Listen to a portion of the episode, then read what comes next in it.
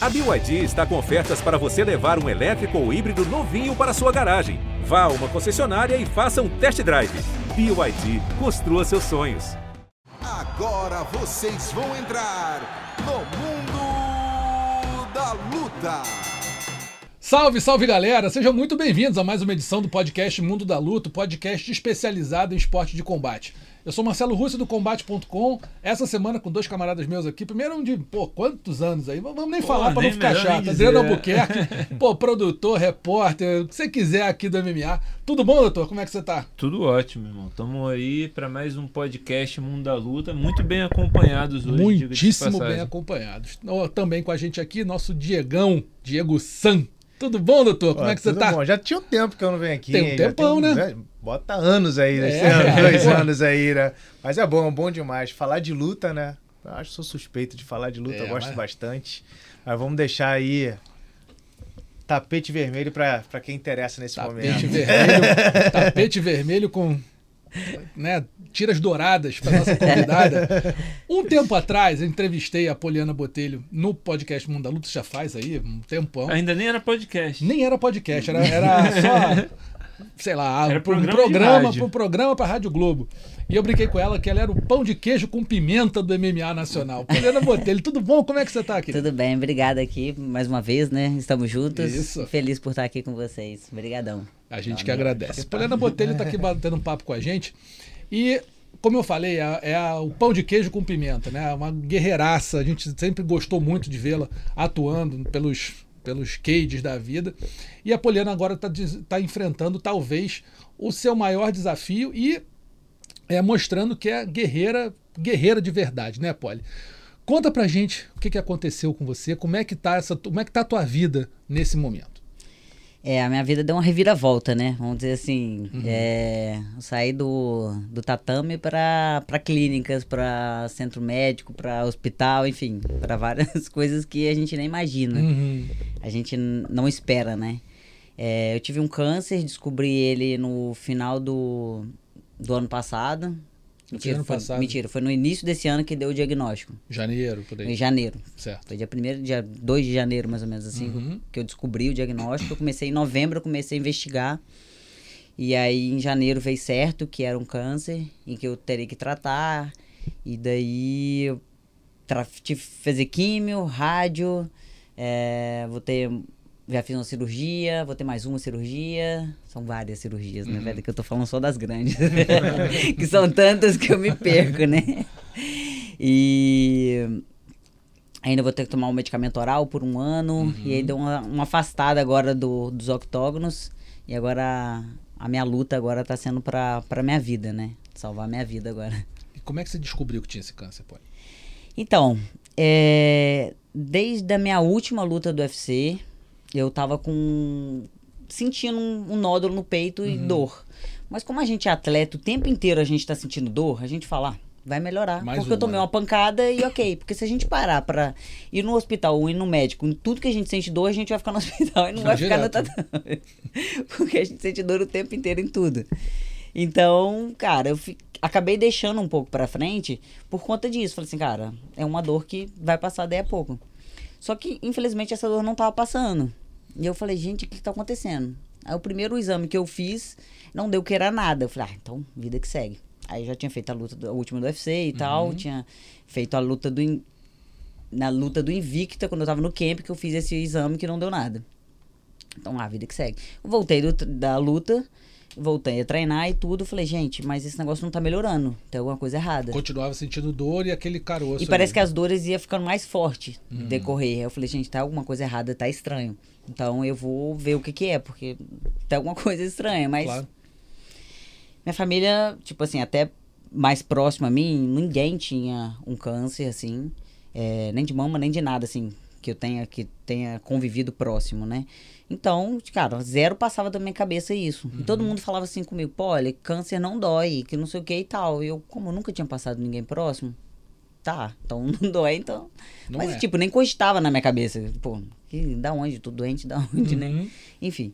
E aí eu comecei, fui na mastologista e fui fazer os exames primeiro que ela faz ali de, do toque. E ela mesmo falou, não tem como eu te falar alguma coisa sem ter um exame. Eu só Claro. posso te dar uma, uma resposta, a não ser câncer ou ser câncer, com uma ressonância e tudo. Eu falei, não, tá tranquilo. Só que eu já saí dali na lua. Cara, a mulher falou Claro. câncer na, na minha mente. Eu falei, como assim? Da onde tá saindo isso, sabe? Claro. Cara, eu saí do consultório, eu não sabia se eu pegava metrô, se eu pegava Uber. Sabe aquele negócio assim? você- Desnorteado. Hum. na lua. Você não sabia o que fazer, nem nada. Enfim. Aí fui pra casa, é, esfriei a cabeça e tudo, fiz a ressonância, consegui tudo rápido pra fazer rápido pra ter esse resultado. Deu um, um BIRADS 4, Hum, que inconclusivo que teria que fazer uma biópsia. sim. Aí foi em dezembro, foi num Vou falar que é o pior dia do meu aniversário, porque eu fiz uma biópsia no dia do meu aniversário. Brincando. É a data No que dia tinha, é, no dia, exato. E é uma. É, é um exame invasivo, sabe? Porque é- te corta e tal, e não é dentro de. Não é na cirurgia, não, Sim. é no consultório mesmo e tal. Mas é bem invasivo, assim, bem tenso. E aí foi um dia do meu aniversário. Aí ele demorou. Era pra, ser uns, era, pra, era pra sair dia 30 por aí o resultado, só que não saiu, seguraram, me passar o ano novo de boa. Putz. Aí quando virou o ano, eu voltei na mastologista, onde eh, ela me deu esse, essa notícia, essa grande notícia desse diagnóstico, era- que era, um câncer.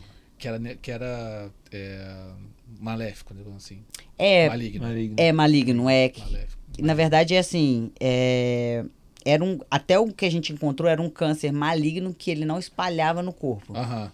Aí eu tive que fazer mais duas biópsias, que foi na axila, nos linfonodos que estavam. É, tava maior, né, do que o Uhum. normal. E daí também não encontrei, que seria também como se ele não, é, espalhasse. espalhado. espalhado. Só que aí depois, quando eu fiz a cirurgia, eu, a gente encontrou, no caso, o que, que eles chamam de invasor. Aham. É o que, na verdade, que, que pode. Tava começando a expandir. É, ele tinha 5 milímetros no peito e eu tinha três linfonodos, dois estavam comprometidos. Nossa. Então, tipo assim, se não fosse esses 5 milímetros e os dois linfonodos, eu não precisava ter passado pelo tratamento. Entendi. Então foi por um triz, né? Uma, uma coisinha, parada muito né? pequena que levou esse um tratamento muito grande, né? Muito longo também, né? Porque se fosse, seria só a cirurgia e vida que Acabou, seguia, eu tava, tirava, na- tava na atividade já normal. tava lutando já rapidinho. Ia ser praticamente a recuperação da cirurgia. Entendi. Mas aí, depois dessa notícia da, da patologia, né? Com os estudos da, do, do. Como é que fala? Do fragmento, não sei dizer. Do que foi retirado, Uhum. acabou achando esse invasor e ter, a gente teve que fazer essa, essa lenga de, de tratamento, né? Olha, você, é, ainda, você ainda não tinha um diagnóstico, mas você já estava então sentindo dores quando você fez a sua última luta, não foi? Foi no Invicta? Sim, Né? sim. É, e, e não sei se foi uma ironia do destino, alguma coisa aconteceu. Se não me engano, você enfrentou uma lutadora que era sobrevivente de câncer também, ou que fez alguma referência a isso na, na, na pesagem. Eu lembro de você falar isso, de uma encarada que a menina tava com, algum, com o peito, com alguma coisa no, no peito, não foi? Então, eu não sei o que, que é que, que ela tava levantando ali na, na pesagem. Eu sei que ela pesou sem top, sem nada, só com um, um esparadrapo assim no, na- no peito. Só Ah. assim, não sei o que é. E me falaram, que eu também não vi, né? Porque eu já tava dentro do octógono. Ó, não entrei depois. É, ela entrou com a blusa do câncer de mama. Mas eu não vi, eu tentei até procurar em, na- nas filmagens e tal, também não achei. Tentei falar com ela também, pra saber se, tipo, se realmente era ela ou quem que era próximo. Porque eu achei é, bi- bizarro, né? Porque Claro. foi muito estranho. Eu depois eu acabei, procurei e descobri, encontrei.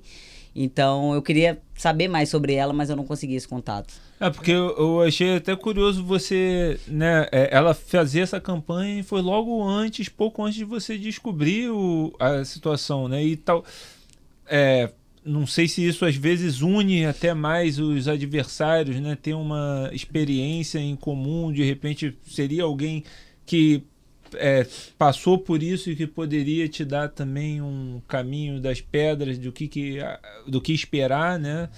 Por isso que, que eu perguntei se você teria falado com ela de novo, se não me engano era a Ellen Peralta que Sim, você sim, enfrentou, né? sim. É, se, se você teria buscado esse contato. Você soube de algum outro caso de outras lutadoras que passaram por isso também? Então, sobre a Ellen Peralta eu não sei realmente, só sei assim, que ela pesou lá com com negócio no peito e de fato ela tem entrado com a blusa. É, eu conheço a Tatiana Soares, a do UFC. Ela teve, eu acho que se eu não me engano, acho que é de tireoide. Se eu não me engano, não tenho certeza. E e tem uma que tá tendo agora, ela chama Major, mas eu não sei se fala assim porque é espanhol.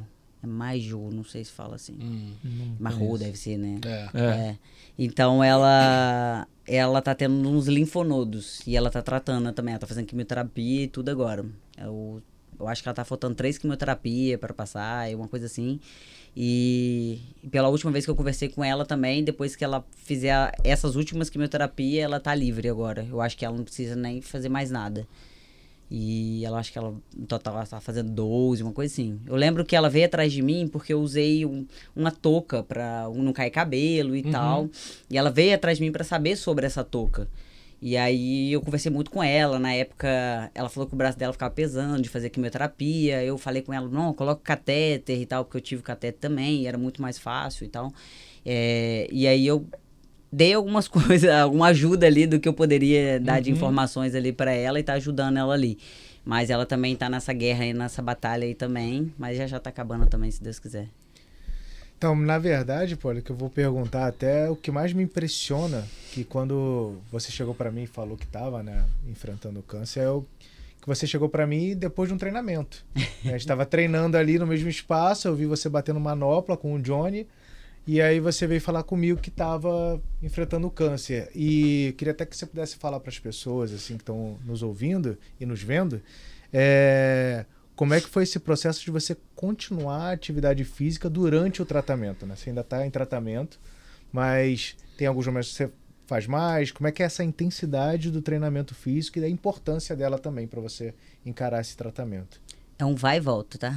Eu vou e volto, vou e volto, vou e fico em casa, vou treinar. vou- É, então, na quimioterapia eu tentei o máximo, porque, tipo assim, meus médicos é, me indicaram, cara, atividade física e a minha alimentação saudável são as melhores coisas. Então, até quando a minha médica me passou isso, eu falei assim, cara, pra mim não, não tem dificuldade nessa parte. Dificuldade só vai ser o tratamento. Porque quando a pessoa se alimenta mal e ainda não faz atividade, cara, muda realmente de fato a vida inteira, né? Pra, pra você ter início de uma atividade e uma alimentação saudável. Mas, graças a Deus, eu já me alimento bem e faço atividade física.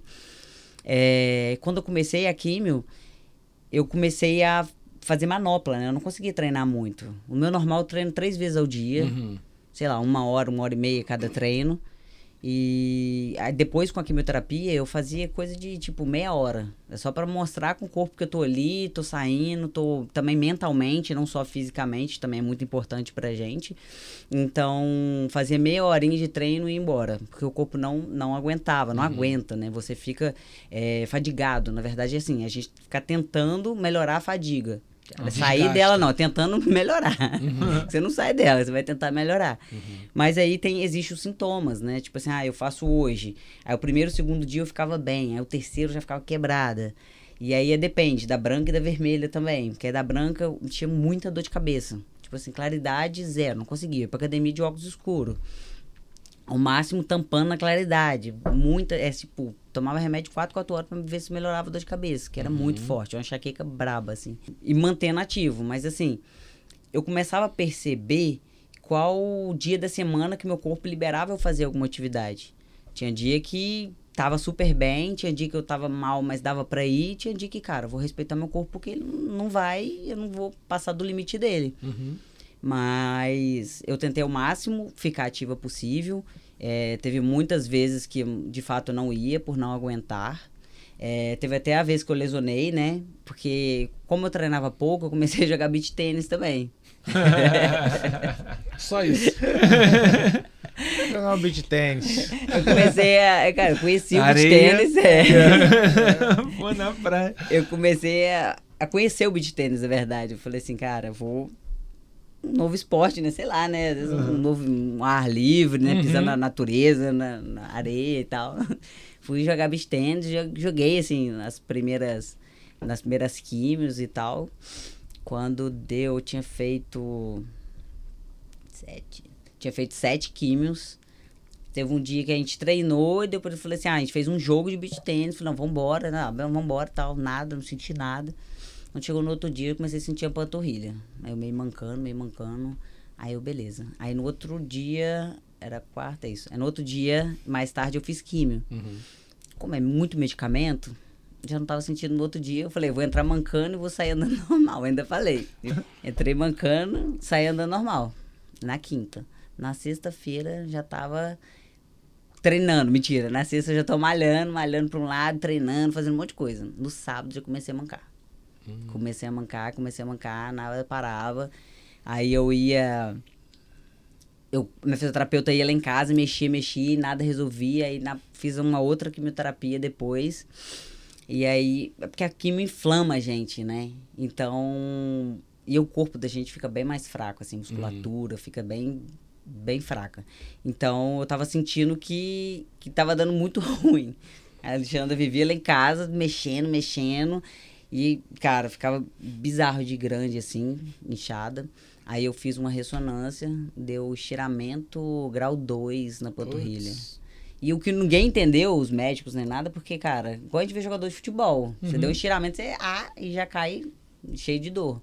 Eu não deu nada, né? Eu fui sentindo no decorrer dos dias, mas meio que sem explicação. E aí fiquei parada por um mês, sem químio, sem nada. Putz. É, aí, mas eu que exagerei, né? Uhum. O certo é fazer atividade, mas não. Não nesse nível. Não nesse nível. Né? ah, segura a onda aí, pô. Segura a onda aí. é, aí. Mas assim, me ajudou muito a atividade física, uhum. foi muito bom para mim. É, não só fisicamente, como eu falei, mas mentalmente também, porque o tempo que você muda de roupa, sai de casa, tá lá com os amigos, tá com as pessoas que você. Você tira o foco, né? Tira um pouco de estar tá aquele tratamento, aquelas é. coisas muito. É, aquela diferença na sua vida, aquela mudança total, assim, radical, né? Você fica um pouco na, na sua vivência onde você tava ali, uhum. normal. E foi muito importante para mim, assim, os treinamentos. Fora essa. Porque não é meu esporte, tá vendo? Porque claro. a luta é mais tranquila do que o É muito mais tranquila. muito mais tranquila. Mas isso de você ter o estiramento grau 2 e praticamente não ter sentido, isso vai muito do limiar de dor do, do lutador, né? Da lutadora. Que, assim, você tá acostumado a sentir dor. É. Tá Será bem. que isso não foi. Deve ter sido. Deve ter sido assim. Você está acostumado a sentir mais dor do que aquilo ali. Tranquilamente, é, né? É, mas não ou, sei. Ou eu acho que dizem que estiramento você, você, você sente na hora, né? Diz que quando a pessoa estira, sente Pô, na é, hora. Grau 2 não é pouquinho. É. Talvez a medicação. Talvez né? a medicação. mais a medicação que pode ter né? amenizado. Pode ser. Pode ser. Qual foi a tua primeira reação quando você soube do diagnóstico? Ou seja, olha, você está com câncer, tá, você está com, com, com tumor e tal. O que, que passou na tua cabeça? Eu acho que a gente não acredita. Você fica meio naquela assim, Caminho sem acreditar ele. que é você, assim. Você fica assim, como assim? Tipo, me alimento bem, sou saudável, sou atleta, eu não bebo, eu não fumo, eu... Como? Não tem explicação. Eu lembro que eu ia pra quimioterapia, eu chegava no, é, lá na clínica, eu, a primeira dia que eu cheguei na clínica, eu olhei pra enfermeira e falei assim, o que, que eu tô fazendo aqui? Hum. Eu perguntei pra mulher, o que, eu tô fazendo assim? O que, eu tô fazendo aqui? Tava em negação, né? Não, não conseguia, tipo, não batia. Matemática não bate. Você. A vida que você leva e você. De eu fiz o teste de genética, não era genético. Então, tipo assim, cara. Você nunca teve nenhum caso na família que você soubesse? Então, teve, mas lá, lá atrás, mas eu fiz o teste de genética, não deu não que era deu. genética. Uhum. Não, não deu que era genética. Então, sabe quando você olha pro lugar e fala, o que eu tô fazendo aqui, cara? Não tem explicação, não tem por que eu estar tá aqui. Uhum. E eu fiquei assim por muito tempo, tipo, até a sexta, mais ou menos assim, eu ainda tava nessa pergunta para mim mesmo, assim, cara, o que eu tô fazendo aqui, o que aconteceu? Mas assim, é, eu tentava não ficar pensando, cara, vamos lá, vamos jogar nos peitos, vamos, o que, que a gente tem que fazer? Ah, uhum. Ah, quimioterapia, radioterapia, vamos resolver e vamos parar de, de reclamar, porque não tem o que fazer. Não adianta, né? Não vai adiantar. É. A única solução é ir atrás é, do que tem que fazer pra gente acabar com logo, para voltar à vida normal logo, né? Claro. É, vou só. Desculpa não, interromper. Não, manda bala. É que eu tive a oportunidade de, enfim, de produzir uma reportagem especial sobre a vida uhum. da Poliana nesse momento aí para o esporte espetacular.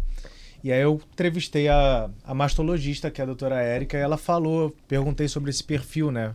Você perguntou sobre o espanto dela e a doutora falou assim: olha, Diego, Geralmente é um caso raro a poliana, porque geralmente as mulheres descobrem que estão com câncer de mama a partir dos 40 anos, que é necessário você fazer a mamografia. Mas antes é muito difícil isso acontecer, principalmente com o histórico que a poliana tem, né? De Sim. atleta, de se alimentando bem. Então surpreendeu inclusive a doutora médico, né? é, quando descobriu, ah, Poliana tem, não era um câncer qualquer, né? Era era muito invasivo, que a Poliana já até explicou com a gente, pra gente com detalhes, né? É, Poliana, você mencionou isso, né? É, não sabia o que, que você estava fazendo ali, você pensava, caramba, como é que alguém com meu histórico, com meu é, estilo de vida tá aqui. Você, durante o tratamento, com certeza é, lidou com outras pessoas na mesma situação, viu outras pessoas também que estavam passando pelo tratamento também. Você viu outras pessoas que também estavam nessa, nessa mesma mentalidade que, e que você também pensava, caramba, como é que essa pessoa está aqui e como é que isso mudou a sua visão quanto à doença, quanto ao câncer?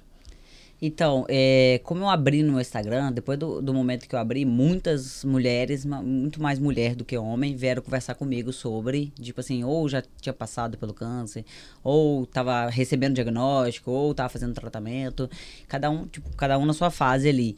E, e cara, todas que estavam no início, que, né, que já tinha, não tinha passado ainda, que estava para passar, é, se perguntava também por quê, né? E às vezes porque assim, você se pergunta por que eu. Uhum. Mas é uma psicóloga minha falou assim, mas por que não você, né? Tanta gente também tá, né? Por que não? Realmente, a gente não sabe o porquê, a gente não sabe o propósito que isso tem na nossa vida. Uhum. Acredita que, acredito que isso vai vir, sei lá, se daí um ano, daí não sei quando, mas eu acredito que isso tem um propósito. É, pelo menos a, o que tava na minha mão, assim, de fazer pelas pessoas é, ficarem mais cientes, como o Diego falou, que a doutora falou, cara, é a partir dos 40 anos que começa a investigar. Eu pré, pré eu falo muito no meu Instagram, tipo, nota uma coisa diferente, vai, procura um médico, procura um profissional, porque não, não é idade, você vê que não é idade. Eu conversei com menina, tinha uma menina que tinha 23 anos também, que tava com câncer de mama também. Então, a gente vê que não é idade, então que as pessoas têm que tomar descuidado. Então, primeiro, eu acho que eu tenho que passar muito para as pessoas o máximo dessa, dessa fase que eu passei, desse. É, vamos falar um susto que, eu, que, eu, que apareceu na minha vida. Então, é, pelo menos esse propósito eu tenho para mim, para eu querer pa passar para as pessoas. Então, eu acredito que venha mais coisa, mas aí é com o tempo que a gente vai encontrando o que seria. E o que, que você tem aprendido nesse nesse momento, assim? que mais você aprendeu? É uma das coisas é, que desde o início do tratamento eu fiquei contando, né? Quanto tempo eu vou voltar a treinar, a lutar. Uhum. É, ver que nada está no nosso controle, nada. A gente não tem nada que a gente controla. E às vezes eu contava assim, ai, a quimio branca é toda semana, a vermelha é duas vezes na semana, aí a quimio branca adiava. Aí depois a contagem ela adiava. Quando os exames não vêm como devido, podem fazer quimioterapia, eles adiam uhum. para a próxima semana. E era dieta direto adiada. Então eu vi e falei assim, cara, nada tá no controle. A única coisa que eu que eu consegui fazer assim, sem ser contar tempo, eu falei assim, cara, eu vou fazer químio, eu vou fazer rádio, eu vou fazer cirurgia. E aí, tipo, eu parei de contar, tipo, tal mês eu vou voltar. Então eu vou demorar um ano e meio, sei lá. Não parei Você de fazer. a contar a partir de eventos, né? Ou seja, você vai fazer a química, fazer rádio. É. Esse evento é o que está contando. Sim, eu tô, é, não conto mais tempo. Ah, tal mês eu volto, não conto. Uhum. Então, eu aprendi que nada está no nosso controle. Que a gente tem que ver que a vida tem coisas que acontecem que não, não tem como ser controlada. Eu acho. Pode falar. Não, não. é, é, que eu estou muito impressionado com a, tua, com a tua serenidade em tratar desse assunto. Acho que se fosse eu, eu não acho que eu não conseguiria falar, não. Eu, eu, eu tô vendo assim, eu tô imaginando o porquê uma das possibilidades que eu vislumbro, assim, que eu imagino que seja, é assim, a, a, tua rotina de atleta, de lutadora, pode ter te dado uma certa resistência mental à adversidade. Você acha que pode ser por aí? Você acha que essa, a, a, tua, a tua, o teu histórico de lutadora, de ponta, de elite, te deu uma mente um pouco mais blindada para momentos como esse? Eu falo que a luta me ajudou em duas, duas coisas. Primeiro, a descobrir o câncer, né? Uhum. Que eu caí na luta do nada, né? Mas depois isso é uma outra história. a descobrir o câncer e a me tornar forte para aguentar ele. Uhum. Que é aguentar o tratamento, aguentar tudo.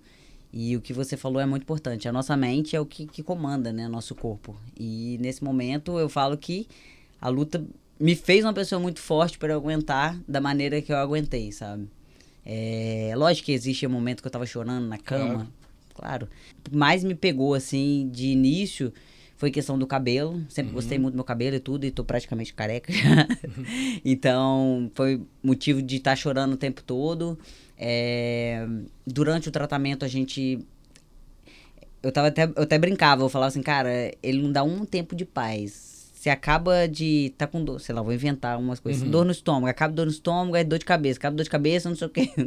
Cada hora eram uns sintomas assim que você sente durante o. E vai, o... Te, vai te levando ao teu limite o tempo todo, né? O tempo todo. Então, tipo assim, muita coisa é a cabeça. Você tem que ter uma cabeça boa. E também você tem que estar cercado de, cercado de pessoas que te ajudam com isso, né? É, pessoas que querem seu bem, pessoas que te levantam, que tipo, uhum. tipo te chama, vamos treinar, vamos não sei o que, vamos pessoas que tá de fato com você ali somando. E graças a Deus eu tive é, essas pessoas próximas de mim que pôde me, me ajudar, né, me dar a mão para me carregar junto ali, me carregar, né, né? andar junto.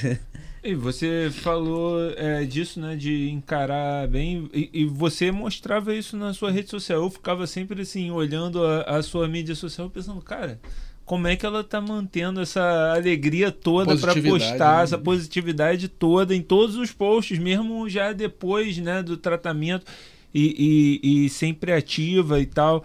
É, e, e, mas eu, é, eu, eu, queria só fazer esse comentário, mas eu agora eu fiquei curioso que você falou da luta, que você caiu do nada. Explica isso, como que foi que a luta te ajudou a, a descobrir isso? Então, é, cara, eu Desde criança eu jogava vôlei, sete anos, eu jogava vôlei, handball, ping-pong, tudo, nunca tinha nada de luta. Eu uhum. caí na luta com 24 anos, assim, não foi jovem, né? Uhum. Que geralmente a gente vê os lutadores tudo vem criança, né? Sim. Na luta. Então, é, de 24 anos eu comecei na minha cidade, em Muriaé. Aí fiquei um ano lá, depois eu vim pro Rio. Então eu caí na luta, tipo, do nada, né? Uhum. Não tinha nada a ver, e aí do nada eu descubro o câncer, e do nada, pra, cara, para enfrentar isso tudo, como eu falei, eu acho que um lutador é o. É, a vida que a gente leva, né? Os treinamentos, perder peso, tudo é uma, uma batalha, uma guerra. E ele me fez forte para mim estar tá aguentando hoje da maneira que eu tô, como você tá falando, postando no Instagram. Eu falo que são duas fases diferentes. A primeira fase da quimioterapia é era muito física, sabe? Era o corpo de não estar tá aguentando e tal. É, hoje, acabando, como acabei a quimio e começando a rádio, graças a Deus a rádio só me deu um pouco de sono, não tô sentindo muitos sintomas. É, mas hoje já é, vamos dizer, como de o que eu sinto agora. Hoje eu tô mais sumida do Instagram do que no, nas quimioterapia. Porque hoje eu tô na fase. É, é fa são fases, né? Hoje eu tô na fase que eu não me encontro. Que eu olho no espelho, eu não tô com cabelo. Agora começou a crescer os cílios, que eu também não tava com uhum. poucos cílios. Sobrancelha tá pintado, mas tá começando a nascer. Então, é você não se enxergar eu tô inchada pra caramba, não me, não me encontro no meu corpo, você não se encontra. Hoje é uma outra fase. Aí, tipo, já não consigo postar tanto, porque eu olho lá, cara, não tô gostando, não sou Sim. eu. Cara, você não se encontra. E aí você, você fala assim, nossa, cadê a pessoa, sabe? E ao mesmo tempo, tipo assim, que dia que eu vou ter que raspar meu cabelo, uhum. sabe? Porque tá caindo, já tá. Tá cheio, até vim de boné, né? Uhum. Que eu tomei banho hoje, lavei cabeça, que geralmente eu evito lá ficar lavando, porque cabe... cai Sai. muito toda uhum. vez que lava, né? E eu tô vendo que daí a pouco não tem como mais, porque essa pequena parte que tampa e já tá, tá tudo já meio aberto. Mas é aquilo, tem uma, uma amiga minha chegou para mim e falou assim, pô, Polly, não é... É... Não é ela falou assim: deixa eu falar a forma que eu tô de fora sem passar por isso.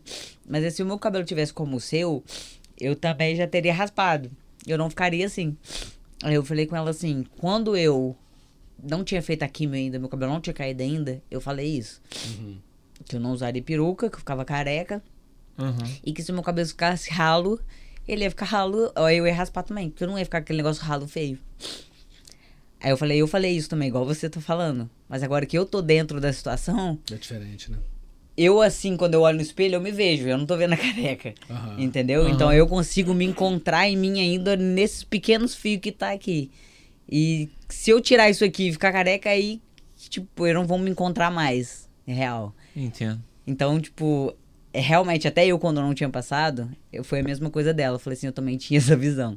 Mas quando a gente tá na situação, tudo muda, tudo É. fica diferente. Porque, como eu falei, cara, que dia que eu vou ter que raspar meu cabelo? Que eu não sei.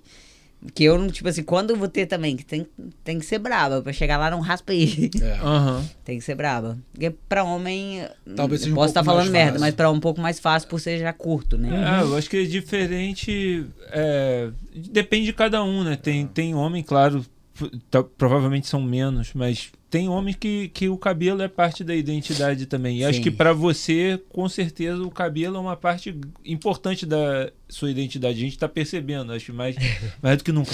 E realmente, o cabelo lindo, sempre foi muito bonito o seu cabelo. É, com certeza, várias pessoas já te disseram isso, mas é, ele vai cair, mas ele vai crescer de volta e vai ser tão bonito quanto ele era. Isso Sim. você pode ter certeza. Sim. É, acho que não sei quantas pessoas, todo mundo conhece alguém que sobreviveu. Eu conheço algum, eu conheço uma menina e, e o meu irmão também sobreviveu. É, e os dois têm cabelos maravilhosos hoje em dia. É, enfim, entendo que eu só, só queria dizer, fazer esse comentário. É, assim, na verdade o que a gente, o que eu posso falar pra você, Paulo, é o seguinte, é a doença pode tirar teu cabelo, mas ele vai voltar. Agora o que ela nunca vai tirar é a tua coragem. É fato. Então isso aí é o que é, é o- eu acho que é o mais importante, entendeu? Porque essa, na verdade, a tua a tua identidade tá muito é muito mais do que o teu cabelo.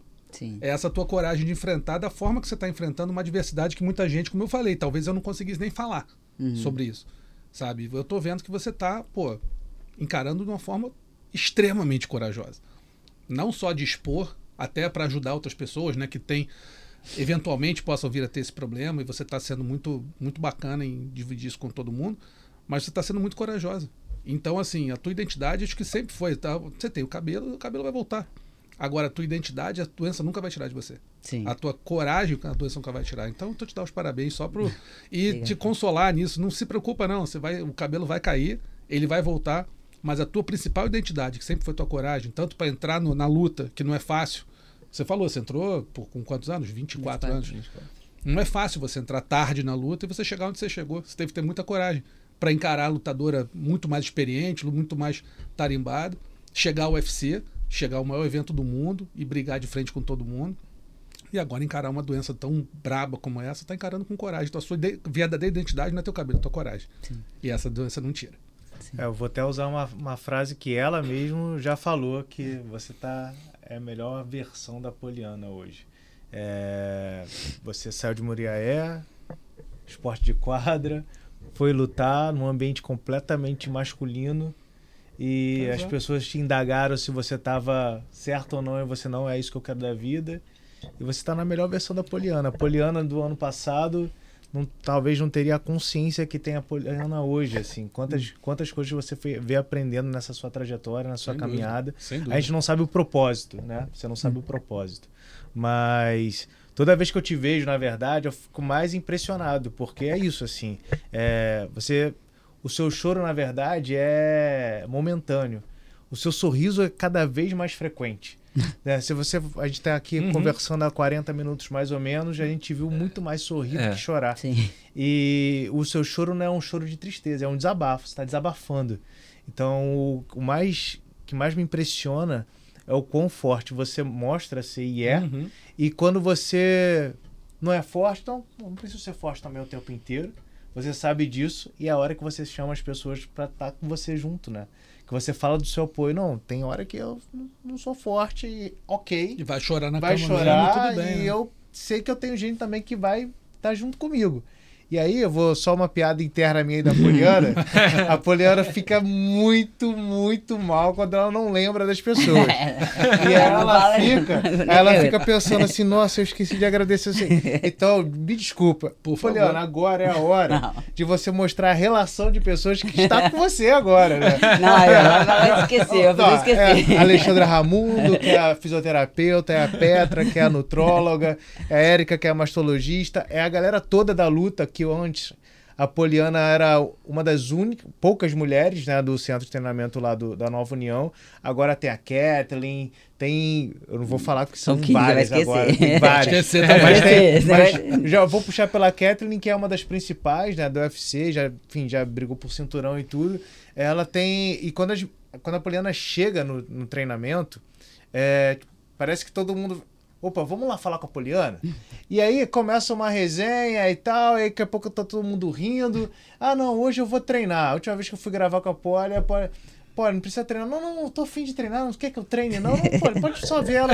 Aí começa a treinar, você vai, você, você vê a Poliana se transformando, assim. Uhum. Ela, não é que ela chegue triste no treino, ela chega normal, mas ela vai ficando cada vez mais feliz de estar fazendo algo que é o trabalho dela, né? E ela se sente cada vez mais. Eu tô falando a minha, a, a minha sensação, né?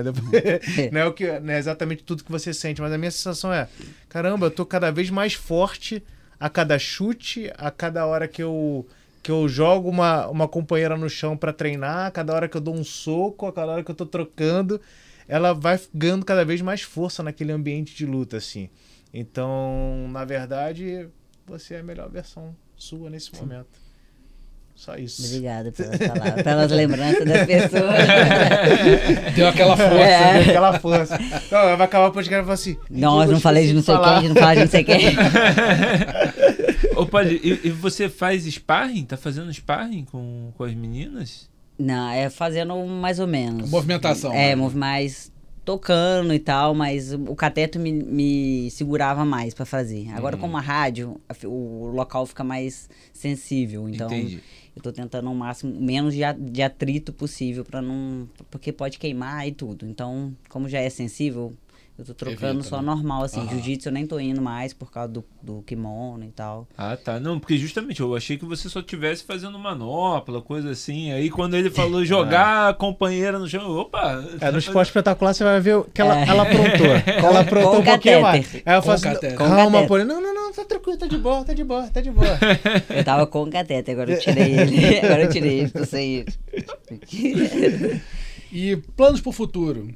Mas deixa eu só falar uma fala, coisa fala, antes fala, de você de eu responder esse. Uhum. É, uma coisa eu quis deixar sempre muito claro no meu Instagram, assim, que por mais brava, por mais difícil, por mais é, demorada, por mais cara, qualquer coisa que vão dizer que essa doença faria comigo, eu falei que eu sempre queria deixar o melhor de mim, não no Instagram, mas sim para uhum. mim sabe? Que eu falei que, tipo, lógico, eu queria chorar, momentos eu ia chorar, eu ia chorar, uhum. momentos eu ia ficar triste, eu ia ficar. Mas eu não queria que nada tirasse meu sorriso. Eu falei assim, cara, é não o Instagram em si, Sim. mas eu queria mostrar para as pessoas o que eu tava de fato passando. Lógico que tinha uns momentos que era péssimo, que eu tava mal, eu filmei eu no, no transporte mal, mas fazendo vídeo, live ruizona, mas eu tava lá e tal. E muitas pessoas mandaram mensagem para mim, cara, você me fez hoje sair de casa que eu não tinha saído. Então eu quis passar para as pessoas a realidade de tipo assim, tá ruim, mas eu tava treinando e mostrar o que eu falei para mim, que eu, cara, cheguei no espelho e falei, cara, não vou passar triste, não vou passar mal, eu tenho que passar na minha pior a pior fase da minha vida da pior da melhor maneira possível. Eu não posso dar o pior para mim, sendo que já o meu corpo já tá recebendo assim, é lógico que é um é, não vou interpretar mal, que hoje em dia é difícil, né? Recebendo uma medicação para salvar minha vida, mas os sintomas ruins, né? uhum. né?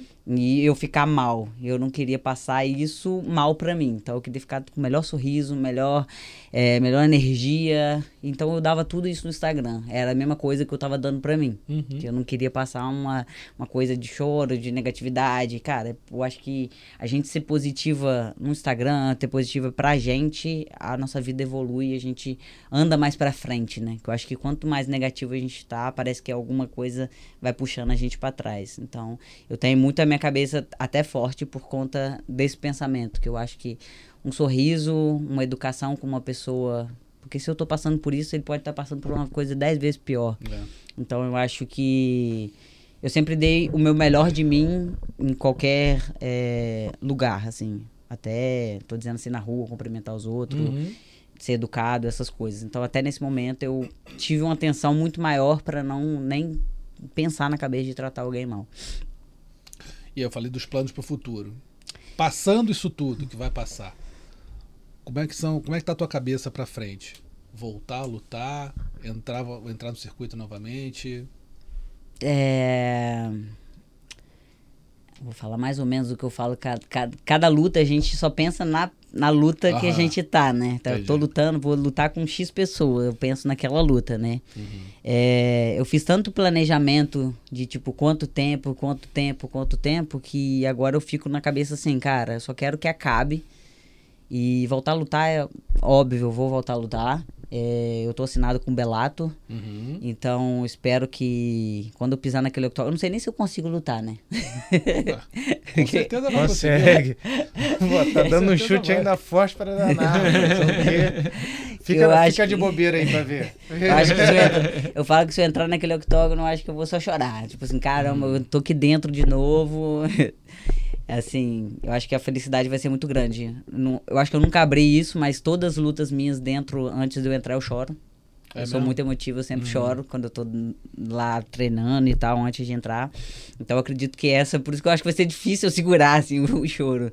Mas eu acho que também hum, uma próxima luta, quando for, cara, vai ser difícil de me parar, né? Porque. Passou por muita se coisa. Não é o bicho, voltar, Se não é o câncer que me mata, eu acho que tá difícil quem vai estar tá ali me enfrentando e a felicidade que eu vou estar tá ali dentro, de estar tá lutando, de fazer o que eu amo, não vai ter tamanho ali dentro. Coitada dessa moça. É. o choro antes da luta que você acaba de contar pra gente é de quê? Emoção, assim.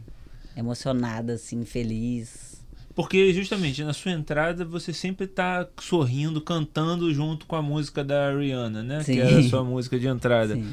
E eu sempre, isso foi sempre algo que me impressionou, assim, também. Tipo, às vezes eu pensava assim, cara, ela tá entrando para dançar ou ela tá entrando pra tá. lutar, né? Porque você tá sempre muito feliz e muito envolvida com, com a música, né?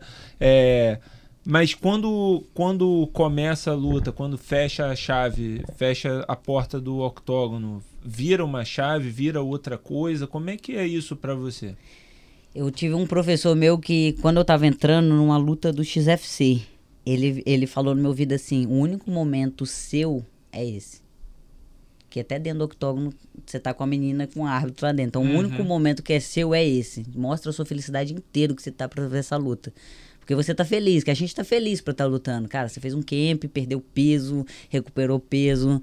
Foi uma, uma batalha, assim, antes. Você chegou aqui, né? É, você conseguiu estar tá ali dentro. É um seu momento. Né? É. Então é o seu momento. Então, cara, dá o seu melhor aí. O meu melhor é sorrindo. então eu entro dançando, que eu nem sei dançar, né? Mas. dá o jeito. Toda troncha lá, mas vai. Mas eu acho que é a maneira de também dar um tirar um pouco aquela adrenalina, assim, né? Entrar feliz ali, entrar cumprimentando, que as últimas a gente quase não tava, né? Por causa do, do Covid ali, quase não tinha ninguém. Sim. Mas eu acho que é mostrar o meu melhor ali, assim, naquele momento ali. Uma felicidade incrível ali. E feliz de estar tá lutando. E, mas aí quando fecha a, a porta, quando tranca a porta e você sabe que é vira uma chave, o que, que vira ali? O que, que, que, que muda quando começa? Eu acho que não muda nada, eu continuo sendo eu, mas assim, eu tô indo lá fazer meu serviço. Uhum. Eu só deu a entrada feliz ali, da felicidade que eu tô, e vou entrar ali e vou fazer o que eu mais amo de fazer, que é lutar. Boa. Diego também dança pra caramba na entrada é, dele, no aquecimento. Na verdade, no aquecimento, né? Eu sou o louco que fica dançando no aquecimento, eu boto o fone, aí boto um samba e fico sambando ali. Faz parte, na verdade, da minha concentração. Isso que o seu é. treinador falou, né? É muito isso assim, é, a gente vai para competir é um momento de festa, né? Então, junto com o meu psicólogo, foi um trabalho que eu tirei da, da loucura. Ele falou assim: Ah, Diego, quando você está muito feliz, muito bem, se sente à vontade no lugar, o que, que você faz? Eu começo a dançar e cantar. Uhum. Então, eu já faço isso num ponto de ônibus, imagina. no... ah, não, faço. É, eu tô num ambiente de luta. é, se eu não estiver me sentindo à vontade, vai ser complicado eu conseguir lutar, conseguir desenvolver minha técnica, minha tática, enfim, meu jogo de luta. Então, eu tento me manter, se eu consigo ficar à vontade dançando com os caras que eu vou trocar porrada, ah, meu. Aí é famoso que a Poliana acabou de falar, vai ser difícil me parar lá dentro. Né? Então eu vou, danço, as pessoas ficam assim, ai, maluco, dançando e tal, não sei o quê. E aí eles começaram a perceber que começou a dar certo, né? Começou a dar certo. E aí é isso. Tem alguns. São poucos atletas que dançam no, durante o aquecimento, pelo menos de karatê. Não sei do MMA, mas do karatê são poucos. É, mas para mim é mais um, um trabalho psicológico do que a. De concentração. É, né? mais concentração ali, porque é isso. Eu vou, eu vou aquecer perna, vou aquecer chute, vou, vou aquecer o corpo inteiro. E a parte da dança é o momento que eu paro para me concentrar, assim, pensar nos movimentos, tudo que eu já treinei e tal. Eu já estou pensando, focado no próximo adversário, né? Eu não, sou, não é só um durante um dia. É.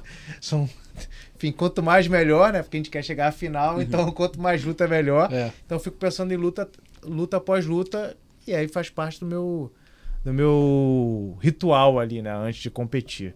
Mas o, vou até aproveitar que a Poliana falou que chora na minha última competição, assim, que foi o Sul-Americano de Karatê, eu chorei, assim, né? E aí foi a primeira vez que eu chorei antes de entrar no, no ambiente de competição. E é, foi antes da primeira luta logo? Foi, foi antes da primeira luta Aham. e foi a. É e eu chorei, na verdade. E aí, no meu caso, eu sabia o porquê, assim, né, dessa questão, porque eu recebi a foto do meu filho com um kimoninho. Eita. E aí, meu filho tem 10 meses hoje, né? E ele tava indo pro estádio para me ver. Ia ser a primeira vez que ele ia me ver, não entender nada, obviamente. Ele tinha cinco meses. E aí, quando eu vi a foto, que a mãe dele mandou a foto, assim, eu olhei a foto dele de kimono, aí eu desabei, assim, comecei a chorar. Aí o treinador da seleção parou, assim, me viu chorando, ele falou assim, cara, eu nem sei por que, que você tá chorando, mas é por ele, ele já imaginou que era do meu filho. É, já foi malandro, é, já foi tentou, malandro, tentou puxar é ali. É por ele, se tá por ele, isso aqui foi, é realmente foi a minha melhor competição, assim, uma das melhores competições que eu fiz pela seleção brasileira e pude subir no pódio com ele. Então, assim, para mim foi muito ah, marcante. Foi com, ele no, Foi com ele no pódio. Pô, é e para mim foi muito marcante, assim. A primeira competição que eu choro, a primeira competição que ele vê. E o choro, na verdade, me deu mais energia ainda para lutar. Assim, é especial, sei, né? Talvez seja algo que te dê muita energia descarregar ali a emoção, é muito turbilhão de é, coisa ali, né? É muita coisa. Ali. Mas cada. Você falou sobre dançar, cada atleta de um jeito. Eu já vi atleta que dorme. Tem gente que dorme, uhum. dorme é. pra acordar. Eu durmo entre uma luta e outra, às vezes. Tu Aí. dorme mesmo? Durmo. Ah, mas, mas, apaga? Você, dorme também? Eu não. Ah, você dorme na boa, você consegue apagar, fica. É, eu cochilo ali e bum, já volto. Você é doido. Porque às vezes, porque no karatê, às vezes tem 70 atletas na minha chave. Uhum. 100 atletas na minha chave. A, então primeira, a primeira luta, depois da primeira luta, eu vou, eu vou esperar ali mais uns 20, 30 minutos. Uhum. E aí, se eu ficar naquela tensão ali, eu fico gastando uma energia que eu não quero gastar. Aí eu vou lá e bum, dá aquela cochilada. Eu fico, pra mim é impressionante a pessoa conseguir dormir. Eu consigo também. Porque assim, você, você deitar e fechar o olho, ok, mecânico. Daí fecha o olho. Você apagar. É, dá uma apagadinha, senão eu fico louco, fico louco. Só, é, é, só uma, é uma dormidinha. porque nas outras depois fica atropelando, é, rapidinho, né? uma atrás da outra. É. Mas essa daí, eu fico muito na adrenalina, assim. Quando eu, é adrenalina muito alta. É, né? E aí, se, às vezes eu fico tão na adrenalina que às vezes eu canso antes de chegar na luta, não. É Rapaz. melhor dar aquela dormidinha. Eu, eu aviso pro treinador, a três lutas antes de eu voltar, ele já dá uma cutucada assim, ó. Tá faltam três. E aí eu já. Vai pra refaço, aquecer de é, novo. É, refaço o aquecimento. A adrenalina eu imaginei que não deixasse a pessoa. No teu caso deve ser assim, né? A adrenalina é, não deixa não você. Deixa. O meu não deixa. Baixar. Fica não sempre. Baixa. É, fica sempre alto. Alto. E depois. E eu fico agoniada depois, ainda, depois tipo assim, de estar tá sem bater manopla, essas coisas que é agoniada. Você consegue é. dormir? Depois da luta, não. Ah, tá. Sei lá e dorme durante. Não, depois da competição, depois da competição eu consigo dormir, cara. Às vezes a competição acaba tardão, eu Cara, Vira. Não dorme, fica assim, virado. É. Os outros dormindo, você é acordado. É, é isso aí. Assim. Depois de luta não, que você fez no UFC, por exemplo, uma luta boa, assim, levou quanto tempo pra dormir? Virou noite. Aquela de 53 Cara, vira, segundos lá. 33. 33. Cara, você vira mais ou menos quase à noite, aí você, depois você dá uma cochiladinha quando vê já é de manhã. É aí que cochilo, né? Não é antes da luta. Não tem como. Antes da luta eu tô cochilando. Eu, bem, eu tô que nem uma louca lá. Eu Dedé, para, para não. Deixa eu bater manopla. Deixa eu fazer aqui a parada. Agoniada. Agoniada, não consigo. Imagina. Teve algum ritual pré-luta de, de, alguém que dividiu o vestiário contigo que te impressionou, que te chamou a atenção? Hum, que eu lembre, não. É muito diferente, né? Cada um tem um, um Cada jeito. um tem um né? jeito. É, mas nessas últimas também que eu tava, é, não tava ficando ninguém, né? Só ficava gente em cada. Ah, em cada por causa da Covid. Do Covid. Né? né? Pode crer. Então ficava. Só do Invicta, que ficava todo mundo junto, mas aí não tinha. Tinha ninguém fazendo uma maluquice. É, uma... Ninguém tinha fazendo nada. E às vezes você fica tão focada, né, no... É, que você não tá nem prestando atenção no que o outro tá fazendo, né? O Invicto eu achei bem maneiro, porque era um evento só feminino, né? Foi o primeiro evento que eu estava assim, que é só mulher. Foi bem legal, assim, bem diferente, assim. Que o UFC sempre tá misturado, o homem com a mulher Aham. e tudo, e geralmente é bem menos mulher do que homem, né? Uhum. E o Invicta, cara, era o quê? Sei lá, se era seis lutas, então era dois, 12 meninas. Eu achei bem bacana. É mais confortável? É melhor pra estar no vestiário, pra dividir só com as meninas em vez de aquele monte de homem? É, Cara, pra mim não, não faz muita diferença não, porque a gente já convive no meio de homem, né, o tempo todo, né? Academia o tempo todo já tá no meio do- dos garotos ali e tudo. E aí, qual que o Diego falou, você já tá tão focada que, cara, ninguém, todo mundo é ninguém, tipo, nada, não é nada. você só tá no seu mundo ali. Você tá naquele mundo ali, você não tá focado em que a pessoa tá te olhando, deixando de olhar, o que, que a pessoa tá treinando, né? Você não tá nem aí. Eu tenho, tenho... Desculpa, gente, que eu lembrei de uma história. Conta. A hora de contar a minha- agora. A minha treinadora, ela... Samara, Samara Jardim. Aí teve uma das primeiras competições, assim, assim que eu retornei, assim, ao ambiente de luta. Eu saí louco, porque eu tinha perdido, enfim, fiquei louco, fiquei muito chateado, muito irritado, né? Tentando não usar palavrão. Mas é isso aí, quem ouviu imaginar. E aí eu saí arrancando a roupa. Saí tirando kimono, não sei o que e tal. E eu fiquei só com a, o short térmico, né? Mas só que ela ficou tão, tipo assim, eu tava tão descontrolada, ela me viu assim, tá descontrolado, ele vai ficar pelado aqui. e aí eu fui tirando a roupa e ela foi catando a roupa. Ela foi atrás de mim, Diego, Diego, Diego, Diego, peraí, peraí, peraí. Aí eu sentei e ela, ai, ainda bem que você parou, pensei que você ia ficar pelado aqui. Ela falou, não, Samata, eu tô só com short térmico, que tô louco aí. com isso." que às vezes a gente fica tão louco, e é isso, a gente tá ali focado e... E quando a gente chega num alto rendimento, né, ali é é isso, assim, as pessoas estão focadas no, no que vai fazer ali, no seu trabalho. E as pessoas trocam de roupa no karatê, você tem que trocar a cor do, do kimono, É. às vezes, não. Então você tira, tira ali, você vai ficar com a parte de baixo, assim, da roupa, mas. Assim, ninguém tá te reparando, É. ninguém tá, tá Cada um tá pensando, pensando nisso. é, né? não, cada um tá pensando em trocar porrada ali e vencer, É sabe? isso. É. É isso. Poli, queria te agradecer demais a presença aqui. Cara, muito, muito inspiradora a tua, tua, tua presença, porque não é fácil o que você está passando, a gente está percebendo, e são momentos que só quem passa, como você falou, só quem passa e chega na hora ali que vê como é que é. Se você quiser deixar um, recado para todo mundo, para as meninas ou mulheres que estejam eventualmente numa situação parecida com a sua, o microfone é seu, pode falar à vontade. É, eu falo pra todo mundo, eu acredito que nem só pra mulheres, mas eu acho Sim. que tá todo mundo é, sujeito a né, acontecer um negócio desse, né? Não de mama, mas um, Hum, os homens em outros um. lugares, né? Uhum. É, para ter ma- mais noção do corpo, né? O corpo da gente é um- uma obra-prima que, o- que- Deus deu pra gente. A gente fala que, tipo, o homem constrói tudo, não co- constrói o corpo humano, né? É verdade.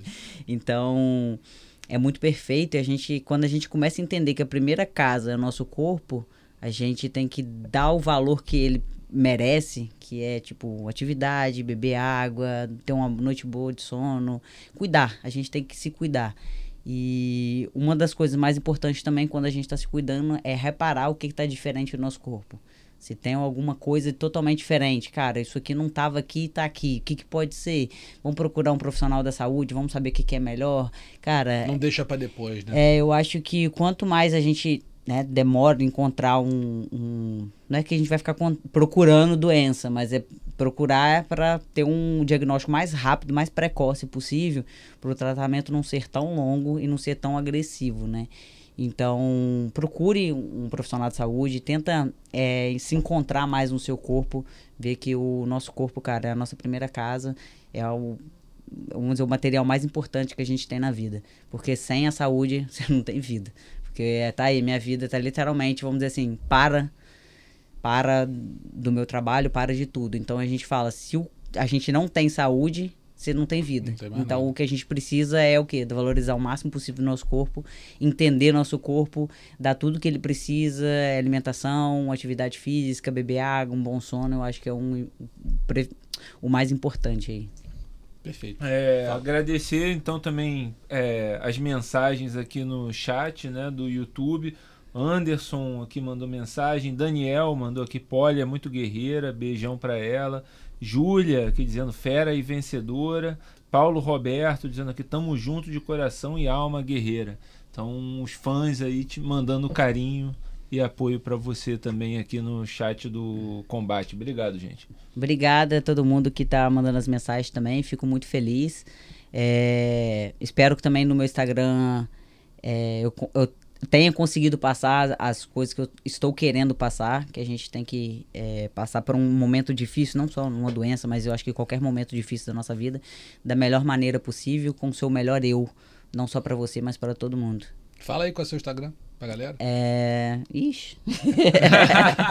Procura lá, Poliana Botelho. Underline Botelho MMA, não, é acho isso? Alguma não. coisa assim. É Poliana Botelho, underline, o MMA. É isso. Poliana Botelho, underline MMA. Tava Pronto. tentando. é, Já foi. É isso. Poliana Botelho, underline MMA, pra quem quiser seguir lá e acompanhar o dia a dia da nossa Poliana Botelho. Poli, muito obrigado de novo. Eu que Valeu agradeço. mesmo, sorte, força. Obrigado. Sorte não, força, porque o resto você consegue. Obrigado, obrigado por estar aqui sentado com vocês, pelo carinho. Pode contar comigo sempre. É, bater um papão assim é muito bom, né? Sempre Ué. conversando, falando um pouquinho. E pode estar sempre contando comigo aí. É isso. Boa. Vamos falar agora, Vamos falar né, agora do, do nosso Bellator, segundo né? assunto, Bellator 300, que Isso. aconteceu no último sábado. Chris Borg defendeu o cinturão peso-pena contra Cat Zingano na luta. Não foi na luta principal, mas foi a luta principal pra gente. É. Né? O que, que você achou do evento? Ah, o evento foi, foi legal, né, cara? E a luta foi, foi boa também da, da Cyborg. round, acho né? que foi. Acho que foi.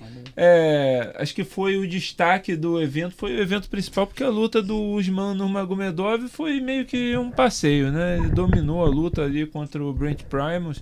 Essa era a luta assim com mais tensão, com mais provocação, mais rivalidade entre as duas. Então acho que foi realmente o mais interessante e deu a lógica. Deu a lógica. Agora, no fim da luta da Chris Borg, não sei se chegou a acompanhar, Diego Poli, ela foi cumprimentar lá a Cat Zingano. Cat Zingano tava meio braba, né, cara? Tava, não, não gostou muito da- do cumprimento da, da, da Cyborg, disse que ela, sei lá, não queria ser amiga dela. A Cyborg depois conversou, né, explicou na coletiva que, ah, que, a, que a Cat Zingano falou alguma coisa parecida com, ah, você é um stalker, você...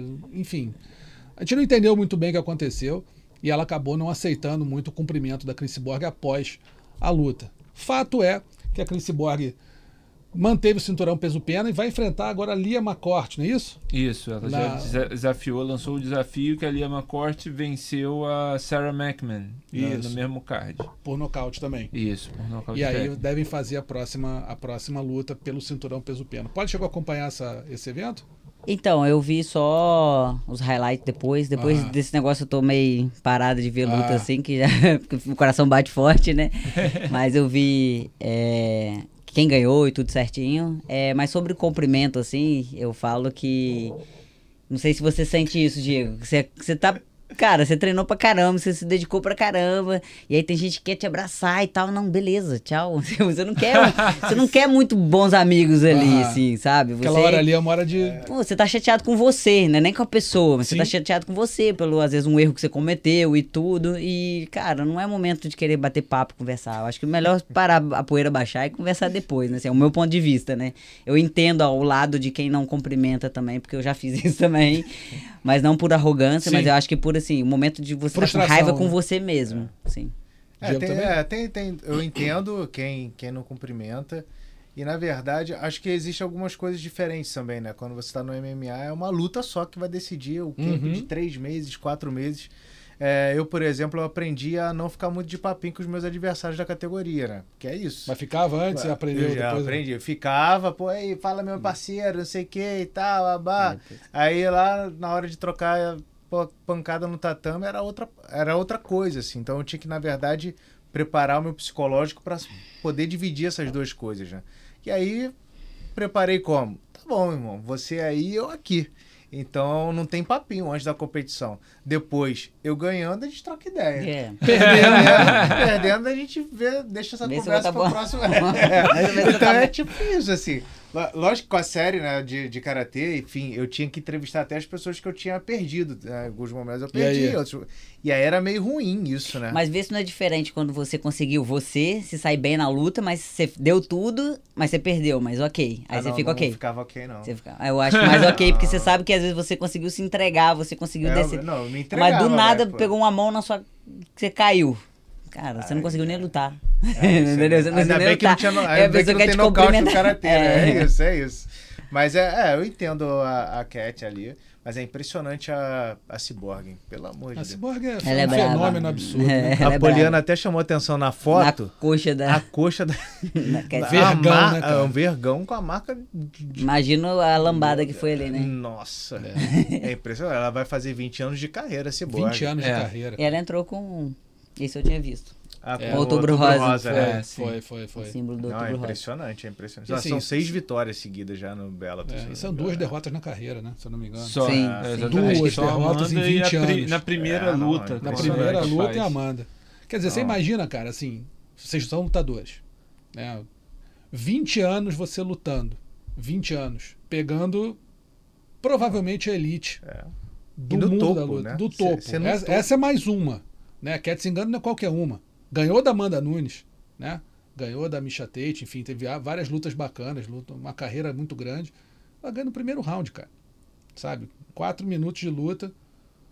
Cyborg continua no mais, alto, no mais alto nível, né, cara? Agora, é, eu acho que tem algumas questões de- dessa, desse lance de, de- do cumprimento da, da conversa, né? É, pro, pro Diego, que o Diego tava falando, né, Diego, de, de falar com os caras. Acho que pra, no Karatê, isso de ter várias lutas num torneio, e vocês estão num circuito, vocês estão se enfrentando É, toda se enfrenta- hora. é. Né? Você gente enfrenta não- aqui, é. você se enfrenta de Sempre novo no esbarra, torneio né? daqui a um mês, daqui a outro mês, toda hora. E nem tem postagem também em rede social, não. Você não vê gente mostrando técnica e tática na rede Nada, social, né? porque todo mundo não se segue, mas segue. Ah, sim, Vai ver. Vai ver. Vai ver, é. Eu não posto nada na rede social. Eu treinei um ano e meio de taekwondo sem ninguém saber. É mesmo? É. Agora eu tô sabendo. já, já, já, Já foi. bastante, é. Mas era isso. assim. Mas no, e no MMA é isso, né? Você tem um camp para cada uma, então você, mas você mesmo sendo aquele circo, né, que, que vai de cidade em cidade se enfrentando, você não tá toda hora com as mesmas se enfrentando. Você vai enfrentar aquela pessoa talvez uma vez na sua carreira, no máximo três. Você nunca vai É. ter uma, uma coisa assim. E é, no caso delas, né, teve muita, muita provocação e provocação baixa, né? A, a, Cat Zingano é, deu entrevista chamando a Cris de bullying, né? Dizendo que a Cris era uma bully, fazia bullying com ela e tudo mais, e que acho que vai muito, inclusive, pro marido da, da Chris Borg, né? O Ray Elby, que é o o manager dela também e também cuida das redes sociais dela, né? Às vezes é, é- é meio que aquela história do Ali, Ali Abdelaziz, Abdelaziz, né? Que, tipo, às vezes eu vejo os comentários na conta da Cyborg falando de futebol americano. Eu fico, pô, Cyborg tá ligado em futebol americano, agora nem saiu NBA. isso, né? Eu, Pô, beleza, pode ser, pode ser, pode ser, mas é, é meio estranho, né? Então, é, acho que às vezes pode ter, pode ter tido alguma coisa a ver com isso também. Ele, é, desde que ele assumiu essas contas dela, ficou um perfil mais provocativo, mais provocador, e acho que a Cat não levou isso pro, pro lado né? né, esportivo pro lado bom. E eu, é, eu acho interessante isso que você falou, né? De que às vezes a pessoa que te ganhou quer, um, quer papo e não sei se tipo quer ser amiguinho, quer pedir perdão ali. Agora, você quando você vencia, você era essa pessoa também que ia falar ou você estava consciente disso e não e também não falava muito, só dava um cumprimento e Não, boa? Geralmente eu cumprimento ali e tchau. E Aham. tá assim, ei, valeu e sei lá que ela também era, né? não entendo inglês também, mas é cumprimento e hum, vida que segue, vou curtir, vou gritar, vou, né? É, eu, Eu teve uma luta minha que eu lutei contra uma menina que era de Natal, era nossa também, só que era Nova União de Natal, que foi no XFC, foi essa segunda. É, eu nocauteei ela, eu saí, comemorei, voltei, porque ela tava nocauteada, e eu voltei preocupada com ela, de tipo, querer tirar protetor, essas coisas. Assim, foi a vez que eu tive mais, dei, ass- vamos dizer assim, uma assistência, mas fora disso, é só cumprimento depois ali que o árbitro levanta as mãos. E tchau. Tio, Deixa eu comemorar, tirar minha foto. Porque tem lutador que ergue o adversário no É, ombro e pô, quer levantar a mão do outro. Isso tem muito, cara. Tem muito. Comigo tem, ninguém mano. faz. Deixa eu ir embora, pô. Sai daqui. Então é isso, passou, passamos aí o, o rapidinho falando sobre o Bellator, lembrando que a, que a Chris Borg parece que quer enfrentar a Lia McCourt no Japão, ela disse que queria. É. E a gente continua esperando aí os planos pro Bellator vir pro, pro Brasil. Também faz, a Cris e vários outros lutadores falaram que estão perturbando lá o Scott Coker, mas tem uma série de questões aí para resolver. Lembrando também que outras duas lutadoras brasileiras eh, se apresentaram no, no Bellator 300. A Lohane Santos perdeu para Jack Catalini por, por decisão unânime e a Ilara Joane foi finalizada pela Diana Bishop no primeiro round. Agora a gente vai rapidinho aqui para os destaques da semana falar dos nocautes, finalizações e vergonha da semana, lembrando sempre que todos os vídeos estão lá na nota no combate da- sobre o podcast. Você pode entrar lá e ver se concorda ou discorda das nossas escolhas aqui. E a gente vai ver aqui ao vivo E a gente vai ver aqui, tá votar ao vivo. no YouTube. Aqui é transparência. Pode soltar aí. Caraca, ó, agora que eu tô vendo, realmente É, a legal, marca né? na coxa dela aí. Primeira candidata tá aí, no caos da semana, Chris Borg contra Cat Singano. Vitória no primeiro round do Bellator, número 300. Aí foi mais um atropelão, né? Braba, né? É. Braba. Sempre assim, né? Sempre muito Ah, brava, quando muito agressiva, né? Foi entrar, veio esse gancho aí nesse upper.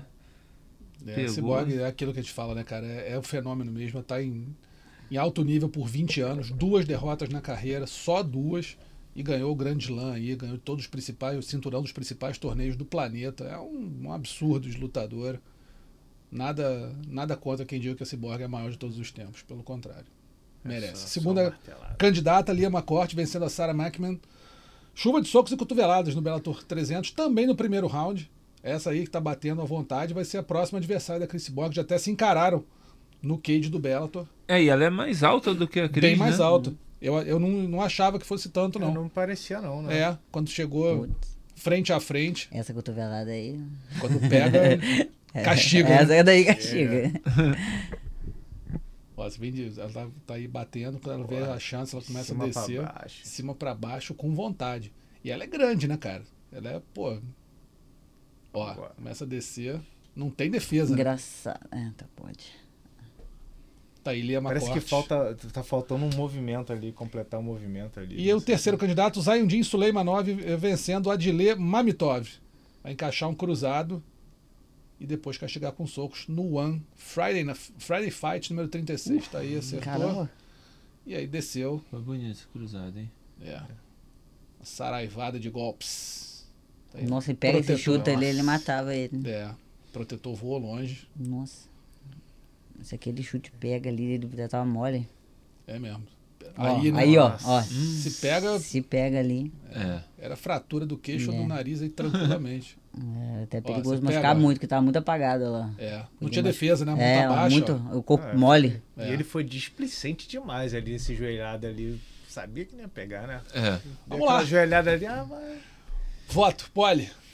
Crise. Chris Borg. Vamos de crise, de claro. Cris? A gente vai de Brasil sempre. Diegão. Não, posso ser o último, não? Ué, pode.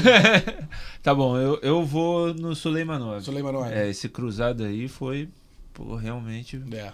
pegou em cheio. Eu? Suleimanov também. Vou de Cris, pô. É. Você é moleque! Armou pra mim! Teve empate então. Beleza, Empate, empate. empate, empate. Empate no nocaute da semana, Chris Borg, Zayudin Suleimanov. Vamos agora. O senhor, Traz- Você teve um nocaute de cotovelada também, não teve? Teve. Pode. Teve. Teve sim. De cotovelada. Acho que no UFC. Deixa eu achar aqui. Acho foi que um que sim. você pegou aqui e veio assim também? Shuri Ou Kondo? não? Ah, não, Yuri Conto foi porrada. e essa foi a primeira luta, mas eu não nocauteei, não. Ah, da Pierre Gonzalez. Foi É aqui, que eu ó. lembro de você dando essas Assim. cotoveladas aqui Ah, também. verdade, é. probabilidade. Foi, foi Eu tava na foi decisão. grade, eu bati assim, ó. É, mas foi por decisão. Quase, não, eu vi ela ficando bamba, mas eu, vai, vai. E nada. Vai, vai, vai. bambeia. e não bambeava. Vamos lá então ver as finalizações da semana. São também três candidatos. Soltar aqui. Jenna, é, Jenna Bishop, Minha categoria, essa aí. finalizando e Lara Joane com Armlock no primeiro round, aí no Bellator, número 300. É, já tá de olho então na, na sua adversária fica aí. ligado pro- aí, né? duas, é. Já pegou. Justinho. Isso aí, ó, fez a. Conseguiu a queda, caiu por cima. Você olha bem, vê que aquela, aquela testa ali incomodando pra caramba na- no, no queixo. Já Tava por trás, ó, foi pra- Nossa, saiu bem. transição, foi muito bem pra Saiu transição. muito bem. Conseguiu ali montar a base na perna e puxar Ela o tava braço. sem ângulo ali É, ainda, né? Ela tava. Muito bem. Diana Bishop finalizando e Lara Joane. Mas essa Nossa, posição aí essa foi daí foi brava. mais irada. Essa foi brava. É. Finalizando de Tai Ho, um belo armlock no One Fight, no One Fight Night número 15. Olha só. Tetsuka. Tá aí. Não, eu adoro. Eu faço armlock só assim, ó. Virou. É sério, meu Pô, só Essa é a minha Não, aí especialidade. Cara, Cilindrado. espetacular. E outra do One, Tan He, Tan Lee, finalizando Ilia Freimanov, chave de pé, luta principal do One Fight Night número 15. Ó, valendo o cinturão interino, hein? Cinturão interino. Uai, deu nem pra ver. Já bateu? Não, parecia que ele tava, não, parecia que ele no tava empolgadão É. ali. É, Não, e essas cordas, né, que atrapalham a gente. Ué, ih, não tinha replay. não teve o replay. Vamos Teve, lá então, agora vai ser o primeiro. É o É. Tsuka, é o Tsuka, é o Tsuka, não é? É o Tetsuka. segundo. Tetsuka. Tetsuka. Hiroyuki Tetsuka. Não é a segunda luta, não sei o nome. É ele mesmo, É, o Te- Tetsuka. Tetsuka também. É, eu vou, vou com o Tetsuka porque o Tanli a gente não conseguiu ver direito. ver direito. Essa vai na unanimidade mesmo. Hiro- Hiroyuki Tetsuka, finalizando Jin Ó, Tai vamos, Ho. vamos- vamos trazer no, no replay pra gente É, ver se você consegue pegar. O ideal era pegar do outro lado. É. É, tinha que ter a câmera do É. Faltou a câmera ali. Esse aí foi o. Esse foi o outro. Ó, esse Ó. aí, ó. A gente ó. vê ele trabalhando Pra ali. pegar ali. Ele Ó, pegou de novo, né? E soltou e pegou de pegou novo. e girou. Nossa! Pegou e girou. Você imagina, né? É. Você não consegue ver, mas você consegue É imaginar. Então, pelo que a gente viu, Vamos Hiroyuki Tetsuka, foi, Foi, foi uma Finalização unânime. Foi, Foi, foi. unanimemente declarado finalização da semana. A vergonha da semana acabou sendo um pouco é, essa. A gente estava até debatendo, eu estava debatendo com o Adriano É. antes da gente vir para o estúdio, se era ou não vergonha a, a reação da Cat Zingano com a Chris Borg. Ficamos na dúvida, né? Justamente por a Cat Zingano provavelmente ter é, sido se sentido incomodada com a- pela, nas redes sociais, tanto que ela falou alguma coisa de stalker e tudo, então provavelmente ela se sentiu incomodada por conta de assédio, de, ass- vamos falar, assédio meio forte, né? mas assim, provocações que foram feitas nas redes sociais dela, através provavelmente das redes da Chris Borg, e ela acabou não aceitando muito bem a, a derrota ali. Quer dizer, engano que quando foi é, finalizada pela Ronda Rousey, se eu não me engano, ela aceitou. A, a Ronda foi até lá, falou com ela, e ela foi, foi tranquila, ela não rechaçou. Acho- é. Né? Com a Chris Borg foi um pouquinho diferente. Então, vou, vou deixar aqui uma vergonha, não é bem vergonha. né? Assim, até ouvindo o que vocês falarem, vocês têm muito mais vivência que a gente para poder explicar direito a sensação do lutador nessas horas. Vamos deixar sem vergonha da semana é, essa. essa Não vamos ter vergonha da semana nessa, nessa edição do Mundo da Luta, por conta né, do que a gente conversou aqui. Acho que é mais justo com a Cat Engano e não vamos dar o troféu limão para ela essa semana. Querida, mais uma vez, Poli, muito obrigado pela presença. Diegão também. Ok, Honra ter você aqui. agradeço. Tem que vir mais vezes. Vamos tentar É, vamos, vamos lá, vamos lá. Fechar chamar, esse, chamar, fechar esse chamar. esquema aqui de vir mais vezes para poder participar com a gente aqui. Adriano, mais uma vez, muitíssimo obrigado. A gente lembra que o podcast da, da Mundo da Luta está nos principais agregadores de podcast do mundo. Globo, o G.globo barra podcast tem não só os podcasts do, do Mundo da Luta, mas também todos os podcasts do esporte da Globo e também o Spotify, Google Podcasts, Apple Podcasts e Pocket Casts. Produção e roteiro desse episódio, nosso Adriano Albuquerque que está aqui, nosso Gleidson Venga, edição da Raquel Vieira. Tá bom? Grande abraço para todo mundo, até semana que vem. Valeu! finalizado. Semana que vem tem mais Mundo da Luta.